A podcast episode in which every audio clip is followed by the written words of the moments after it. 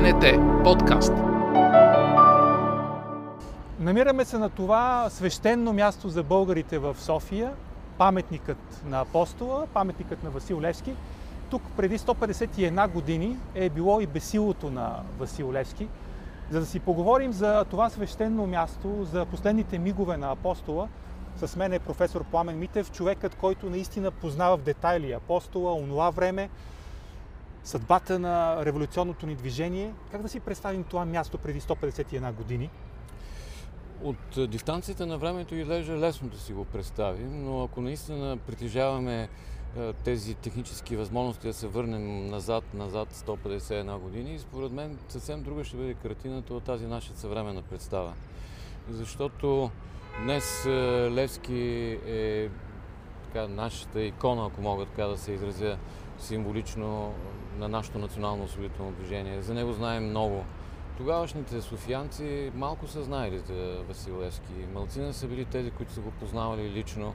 Още по-малко са били тия, които са работили с него, защото става дума за една конспиративна революционна организация, в която тайната е била водеща. Знаем много добре от документите, с които разполагаме, че обикновено местните власти са предпочитали да извършват такива публични екзекуции в пазарния ден, като са разчитали, че в един такъв пазарен ден ще има много повече жители, които да присъстват на екзекуцията, като един вид назидание, като един вид показна екзекуция, която трябва да покаже на подвластното християнско население безсмислието на каквито и да било усилия за отхвърляне на чуждото политическо господство.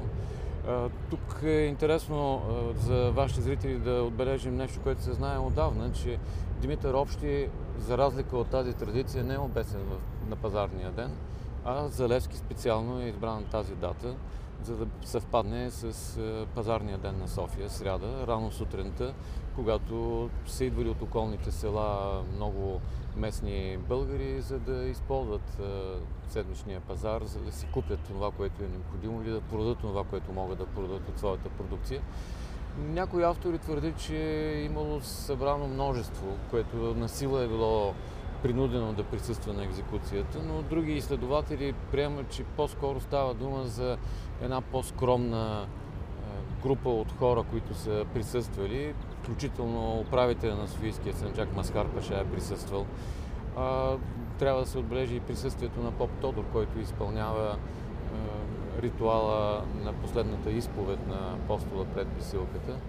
И така че това, което е било типично за такъв тип екзекуции, го виждаме и по документи, с които разполагаме за случилото се в тази ранна и студена утрин на шести февруари хиляда осемстотин седемдесет и трета година. Всяка подобна екзекуция е привличала вниманието и след това се е говорило за нея дни наред. Но като че документи, с които разполагаме, отхвърлят възможността за евентуално присъствие на голямо мнозинство от християни, които да са били принудени да присъстват на тази екзекуция. А тук едно бесило ли е имало? Това да. е било пространство за екзекуции, така ли? Да, ами тук са изпълнявали екзекуциите, включително екзекуцията на Димитър Общи е изпълнена тук. На същото е било бесило, вероятно, покрайнините на града и е било нормално, близо до така наречените гробища, нали, които позорни гробища, които веднага са можели да бъдат използвани за погребване на тялото на екзеку... екзекутирания престъпник в очите на властите. Да, а Левски в какво състояние е бил? Има ли документи, има ли спомени? И това е много спорно, защото ние разполагаме с разкази на Захари Стоянов и на Стоян Зимов, едни от първите биографии на Апостола, в които се набляга върху така физическия образ на Левски, който издава първо един опит, който е недоказан, той да се самоубие, поне така говорят автори като Захари Стоянов. В килията той приема, че Васил Левски е направил опит да се самоубие, което по никакъв начин не се доказва и не съвпада с нито един от автентичните документи, с които ние разполагаме. А той защо мисли така? Това вече е интересният въпрос за психическото състояние на Апостола в тези дни, защото той е наясно каква ще бъде неговата присъда. За разлика от Димитър Общи, който се е надявал на някакъв тип милост от страна на султана и на високата порта, Левски е бил напълно наясно, че го чака смъртна присъда, защото онези обвинения, които се отправят към него, са напълно достатъчни той да получи смъртната присъда, тъй като подготвя насилствена смяна на политическия режим в българските земи, което по наказателния закон на Османската империя се наказва със смърт. И при това положение Левски, знаейки много добре в какво ще бъде обвинен, не е очаквал никаква милост от страна на, на властите. В този смисъл за него присъдата не е била неочаквана. Но по-скоро неговото психическо състояние можем да си го обясним с разочарованието, което преживява вследствие на това, което вижда по време на очните ставки с арестуваните комитетски дейци, защото един по един срещу него застават хора, на които той имал доверие. Хора, с които се е срещал, разговарял, заедно са мечтали за свободата на България, вярвали са в идеята за чистата и свята република. И изведнъж те застават срещу него и го обвиняват във всички тези грехове, които ще дадат основания за смъртната му присъда. И за мен не случайно той изрича тези известни думи по време на един от разпитите, че българите чакат свободата им да бъде поднесена на тепсия. Много е лесно да говориш за свобода, за борба, за революция. Трудното е да направиш решителната крачка, да забравиш за дом, семейство, деца, жена, за бизнес и да се втурнеш с ръка сам, с оръжие в ръка, да се бориш за тази свобода. И според мен Левски преживява точно това разочарование, което е нормално за една такава обстановка, когато пред погледа му делото започва да се разплита. Помним си едни коментари на Николай Хайтов на времето, който се занимаваше много сериозно и последователно с изясняване точно на тези последни дни от живота на Апостола.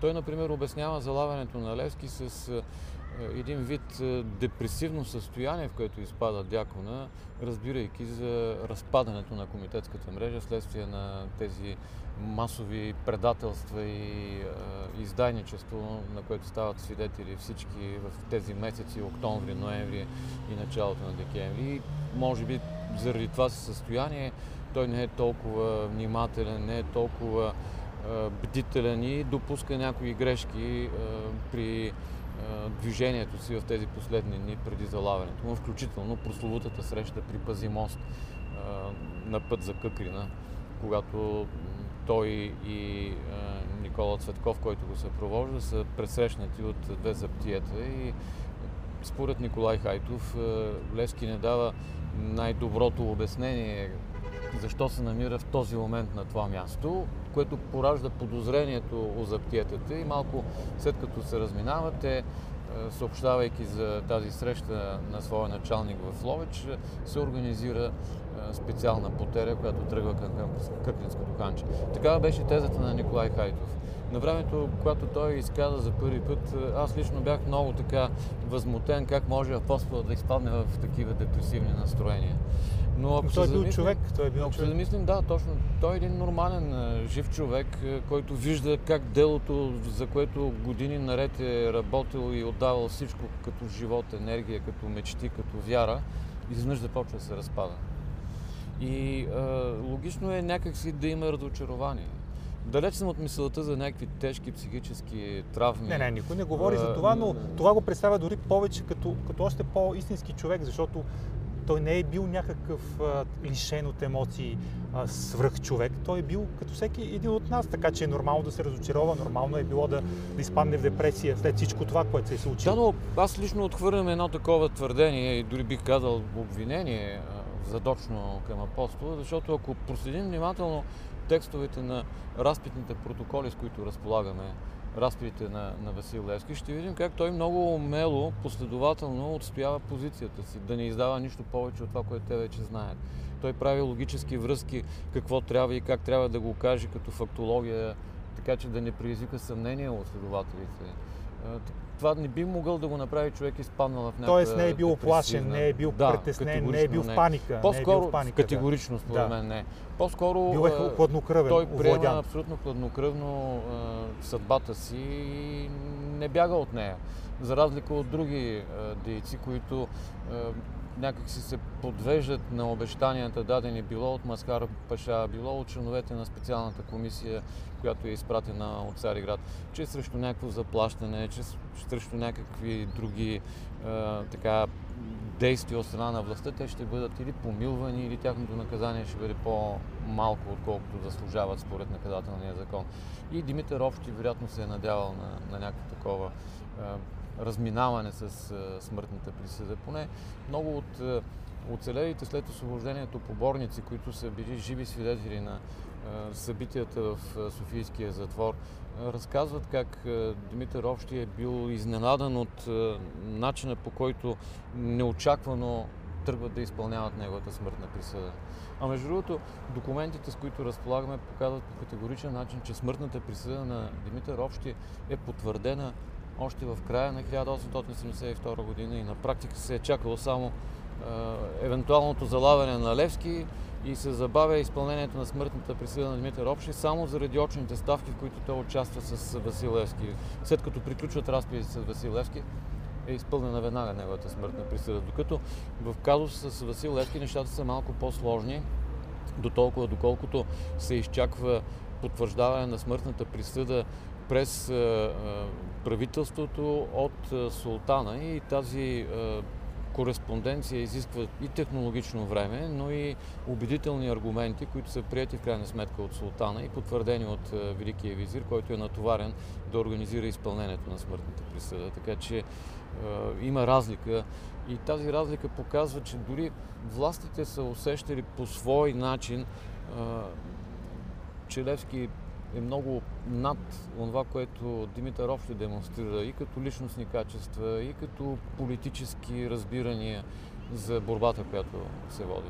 А след залавянето му той е бил ранен, доколкото знам? Да, той има рана на ухото при залавянето му, когато става малка схватка с заптиетите, които се опитват да го заловят.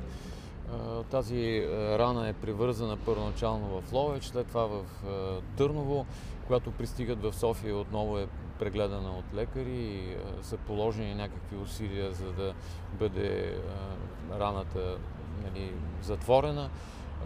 И едва ли това обяснява тази рана, или пък някакви физически страдания от страна на Левски, да бъдат някакъв аргумент за обяснение на това разочарование, което той преживява. Поне така си мисля аз, на основата на документи, с които разполагаме и това, което можем да открием между редовете на спомените, с да. които днес имаме възможност да се запознаем. А нали Вазов пишеше, че той е бил зашил в ръкава си ата, т.е. отрова, която да използва, ако бъде заловен? Дали а, това е било основанието на Захари Стоянов да смята, че той искал да се самоубие в а, килията? По принцип, самият Васил Левски а, разработва такъв вид а, сценарий, при който а, заловени комитетски дейци би трябвало да използват отрова, за да предотвратят изтичането на информация. А, това се вменява като един вид задължение на комитетските дейци, за да а, не се рискува делото. В случай, че бъдат арестувани, веднага да, да направят нужното, за да се самоубият. Така както го прави един Ангел Кънчев, например, на Русенското пристанище. И между другото, новите документи, с които разполагаме, показват, че най-вероятно и Димитър Общи е направил такъв опит, защото от един доклад на Маскар паша до великия визир се разбира, че в момента на залавянето на Димитър Общи, две заптиета се хвърлят върху него, за да предотвратят опита, който той прави, да се самоубие с револвера, който държи, избивайки го от ръцете му. И така всъщност той не успява да изпълни клетвата, която е дал. При Левски ситуацията е такава, че той няма възможността да, да извърши този акт, а и лично аз си мисля, че той се е надявал по някакъв начин да да бъде подпомогнат, да се измъкне от така, ареста, защото той самия е бил натоварен от Любен Каравелов, когато се разчува и в Букурещ за масовите арести, да се опита да организира освобождаване на арестуваните комитетски дейци в ТТВ Ни Орхане, особено след като те са прехвърлени тук в София. някои автори приемат, че той наистина е минал през София, за да се увери лично дали има такива възможности да се организира освобождаване, такава въоръжена акция, която да позволи да бъдат освободени арестуваните комитетски дейци, но в крайна сметка се отказва, защото разбира, че няма никаква такава възможност и подобна акция само ще доведе до нови разкрития и до загуби за комитетското дело, поради което, нали, отказва се да изпълнява това поръчение, дадено му от Любен Каравелов. Но а, начина, по който той се предвижда от а, Къкрина към Ловеч, след това от Ловеч към а, Търново, а, като че ли поражда у него някаква надежда той да бъде освободен. Защото става дума за малка група зартията. Турските власти още не са убедени, че това е точно Левски, защото вече са направили подобни арести на хора, които напомнят по външния си вид на Апостола и по-късно се разбира, че това всъщност не е Левски. И затова чак в Търново окончателно се установява, че това е Васил Левски. Не случайно управител на Търновския санджак изпраща специална телеграма до Великия визир, в която уведомява, че най-после Левски е арестуван. И оттам нататък вече охраната, с която се придвижва Левски от Търново към София, е увеличена, така че всякакви опити за освобождаване, за нападение на този конвой са били много трудни в уния зимни условия, при липсата на актуална бърза информация, без да се знае с какви сили може да се разполага, за да се нанесе такъв удар по конвоя, да се провождаш Васил Левски. Така че всичко това неминуемо остава следа в съзнанието на, на Апостола и някак си опита да извърши самоубийство, особено тук вече в Софийския затвор, е по-скоро един опит за романтичен оттенък в разказ последните дни от живота на Апостола, отколкото той самия така да го е замислил сериозно. Те получават ясната представа, че той е водач, че той е лидера на комитетската организация и че всичко, което се прави, е благодарение на неговите идеи, на неговите разпореждания, на неговите така опити да се подготви въстанието като масово, като всенародно. И когато пред теб застанат тези хора, с които ти до преди месец си бил заедно и заедно сте обмислили бъдещото въстание и те започнат да издават някаква информация конкретна, ти колкото и да се опитваш да я отричаш, няма смисъл да я отричаш, защото всички вече са го казали. Да. И според мен Васил Левски използва този момент за да привлече вниманието върху масовостта, върху сериозността на делото, защото е, неговият лайтмотив е: турското правителство даде и ни обещания за реформи, но нищо от това, което се обеща, не е направено. Затова ние искахме да привлечем вниманието на властта към тежкото положение на подвластното християнско население и ако не ни беше обърнато внимание, тогава щяхме да грабнем оръжието или с оръжие с ръка да извоюваме своята свобода. Долу-горе това е вкратце версията, която Васил Левски се опитва да защити. И Левски е докаран с а, окован до това пространство, което виждаме тук пред нас, до бесилото. Какво казва той на свещеника, на неговия изповедник? Това са последните му думи на практика. Ами, и тези думи в последствие са разказани от този негов изповедник. Значи, има няколко версии в тези думи, които след това поп Тодор споделя пред Иван Вазов първоначално, а след това и пред други, пред Стоян Зимов и други, които проявяват интерес към последните часове от живота на Апостола. Но това, което със сигурност всички потвърждават, е, че Левски настоятелно моли поп Тодор да го споменава с неговото дяконско име, като дякон Игнатий, а не със светското му име Васил Кънчев, което подсказва, че той до последния момент а, си остава а, истински така, привърженик и а, отстоява до последния момент а, своите а, православни разбирания за живота и за смъртта. А, за всичко останало, а, дали е изрекал а, да живее свободна България или нещо подобно, както се вижда в различни публикации, е много трудно да се каже, защото в различните варианти на разказа на поп Тодор има разлики в... Пред Вазов какво казва той? Ми, общо дето Той каза това, че Левски е обърнал внимание с тези няколко думи, които изрича пред Бесилото, че нали, делото, което нали, е поел, трябва да доведе до освобождението на България. Опитам се да го преразкажа, да. защото е, цитатите тук винаги ще бъдат е, обтекаеми до толкова, да. доколкото наистина не знаем. Няма запис, който да ни позволи да възстановим дума по дума изреченото от е, Апостола. Най-вероятно е казал нещо подобно, ако се доверим на тези разкази, които поп Тодор споделя години след освобождението. Все пак той е последният човек, с когото Левски говори, така че... Да, на практика да. той е последният човек, да. с който говори. Какво се случва с тялото на Левски, този голям спор? А, тук отново навлизаме в е, енигмата за съдбата на тленните останки на, на Апостола. Повечето изследователи приемат, че Маскар паша разрешава в късния следобед тялото на Васил Левски да бъде свалено от Бесилото и позволява той да бъде погребан в позорните гробища. След което се твърди, според някои късни спомени, направени години и години след освобождението, че една малка група са заклятници, особено плисаря на църквата Света Петка Самарджийска, организират тялото на Васил Левски да бъде пренесено през нощта в олтара на... да бъде погребано в района на олтара на църквата Света Петка Самарджийска. И прословутите спасителни разкопки, проведени хиляда деветстотин петдесет и шеста година на тази църква, в някакъв смисъл потвърждават наличието на костен материал, точно там, за което се е сочило, че е бил препогребан Васил Левски.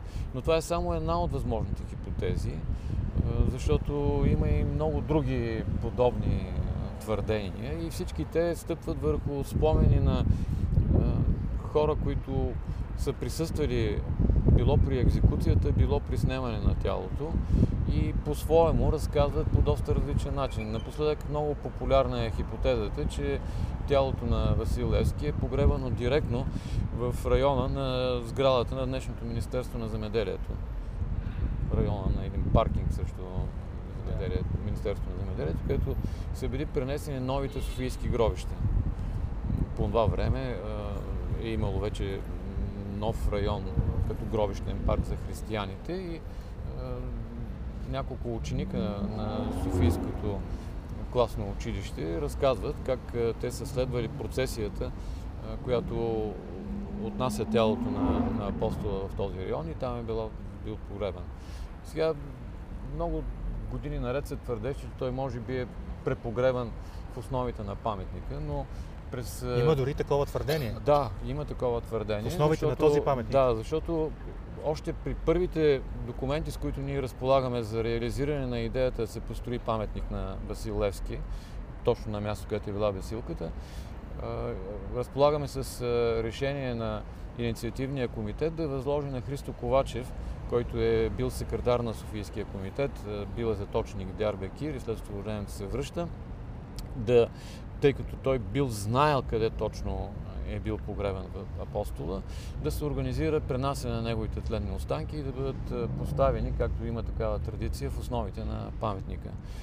Тази хипотеза е много популярна трийсетте години на миналия век, когато всъщност се появява и хипотезата, че той е припогребан в Света Петка Самарджийска. И в интерес на истината, тогавашното отделение за военни паметници към Министерството на отбраната организира сондаж в основата на паметника, но попадат на твърда основа и приемат, че не е възможно тук да има извършено предварително погребване на тялото на Апостола. И така тази хипотеза остава полудоказана, полунедоказана, но и до ден днешен се върти в публичното пространство като възможност. Друга хипотеза отнася погребението на Апостола в района на градинката срещу математическата гимназия, Националната математическа гимназия, където е била такава мочурлива почва и също е била част от това позорно гробище. Дори някой казва, че могат да посочат точното място. Кои са тези хора? Това са, нали, любители, историци, които да. стъпват върху различни аргументи. А, докато тук за района на Министерство на земеделието а, има податки за а, не само свидетелства на тези ученици, които са наблюдавали процесията и след това години, години по-късно разказват, спомняйки си какво, на какво са присъствали, но има запазени а, картини, които отразяват състоянието на гробищния парк в този район, и се твърди, че е имало поставена и паметна плоча, на която е било изписано името на Васил Левски. Но когато започнем сериозно да обсъждаме тези възможности, аз винаги си задавам един въпрос. Защо, ако се е знаело, че там е паметника, където е погребан Васил Левски, защо нито сестра му, Яна, нито другите от неговите роднини преки не отиват там да поднасят цвета, а когато откриват паметника, идват тук. Тук си правят снимка, цялата фамилия. Няма нито едно свидетелство там някой по някакъв начин да е почитал паметта на Апостола, ако наистина е бил погребан там. Но тъжно е, че всяка година ние коментираме точно този въпрос. Затова аз все си мисля, че когато говорим за, за Левски, било на шести осемнайсети юли, било на шести осемнайсети февруари, трябва да говорим за неговите идеи, за неговите съвети, за живия апостол. За това как, как той си е представил България, как, за каква България е мечтал, за каква България е бил готов да увисне на веселото. Някак си превръщаме темата за Левски в а, едно непрекъснато въртение около два въпроса. Предаден ли е, кой го предава и къде са мутлените останки? А всъщност идеите ги забравяме. А, а да не говорим пък за употребата на, на името и на заветите на Левски. Много е тъжно, когато на деветнайсети февруари тук се изправят а, нашите управници, независимо от кой цвят са, и преди да сложат своите венци, събират и изхвърлят цветенцата, поставени от малките дечица, които от сутрин рано идват и поднасят своето карамфилче или своето цвете в памет на Апостола. Това е много тъжна картинка. Идва една кола на озеленяване и всички тия цветя се събират, хвърлят се в тая кола, за да има място за венците на нашите велики политици. Ето това е употребата на Левски. Защото трябва да изброяваме двайсет минути министерство след министерство, институция след институция, която поднася венец на Левски. Нима ако не си чуе дадения министър името, с нещо ще се промени неговата лична съдба. Ето това е употребата на Левски. Не говорят за заветите му, не говорят за това как той цени народната пара, как се бори за справедливост, за равенство пред закона. Говориме кой ще си поднесе венеца и кой венец ще бъде по-красив. Тъжно. Да. Тъжно е, да. Тъжно е, но пък хубавото е това, че тези деца, които спомена, на всеки деветнайсети февруари те са тук. Една огромна върволица от ученици, от да. хора, които наистина си речи, че идват със сърце и, и с желание. И го искрено. искрено това, да. това е истинската любов, това е истинския Левски. И дано това да продължава, защото тези млади хора са утрешните строители на Нова България. Между другото, професор Орлин Събев, последните години, откривайки нови и нови документи в Османския архив в Истанбул, намери миналата година много интересни документи, свързани с паметника. Оказва се, че паметникът е бил готов много преди хиляда осемстотин деветдесет и пета година, по времето на Стефан Стамболов. Но тогава Стефан Стамболов договаря с турското правителство бератите за българските митрополити в Македония. И по настояване на турското правителство паметникът не е открит. Той е бил закрит със сини дъщини огради и до хиляда осемстотин деветдесет и пета година се е обяснявало, че продължава да се работи. Когато го откриват паметника осемстотин деветдесет и пета година, турският консул в София информира правителството в Цариград и оттам му правят строга забележка как е допуснал да се открие паметник на Васил Левски, защото той е символ на освободителното движение, символ на единството на България. И с оглед на събитията, които започват вече да озряват в Македония, национално-освободителните борби в Македония и Източна Тракия, те смятат, че това е много погрешно да се допусне българския народ да тачи по такъв публичен и демонстративен начин герои от ранга на Васил Левски. И става страхотен скандал. Те искат, нали, така, обяснение от тогавашното правителство. И този сценарий се повтаря петнайсет години по-късно във връзка с съдбата на паметника в Карлово, където тогавашният вече турски консул предварително информира правителството, че се предвижда лично Фердинанд да, да участва в церемонията по поставяне първия камък на бъдещия паметник на Левски в Карлово. Разменят се едни много строги телеграми като ноти между българското и турското правителство. И в крайна сметка някакси официалната страна на тези чествания е туширана, така че да не се дава гласност. Защото пък деветстотин и трета година, това е годината на Илинденско-Привърженското въстание, когато ВМРО се готви за революцията в неосвободените български земи.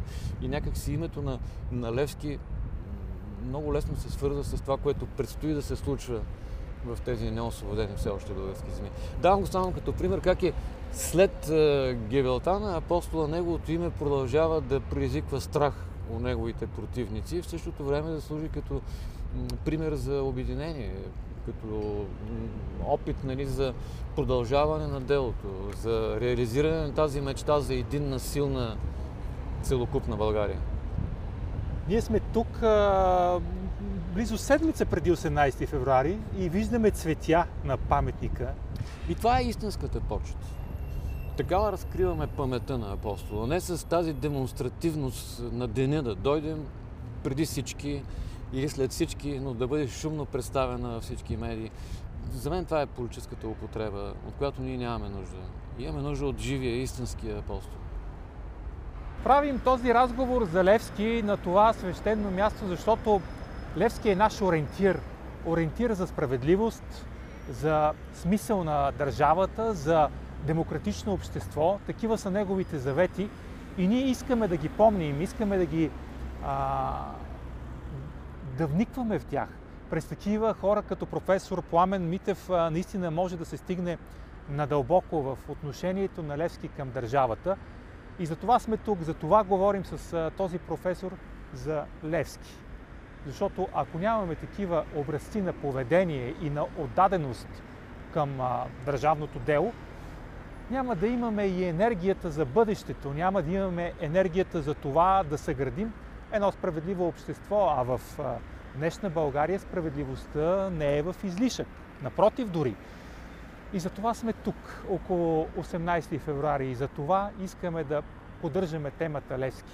Защото тя не е просто вглеждане в историята.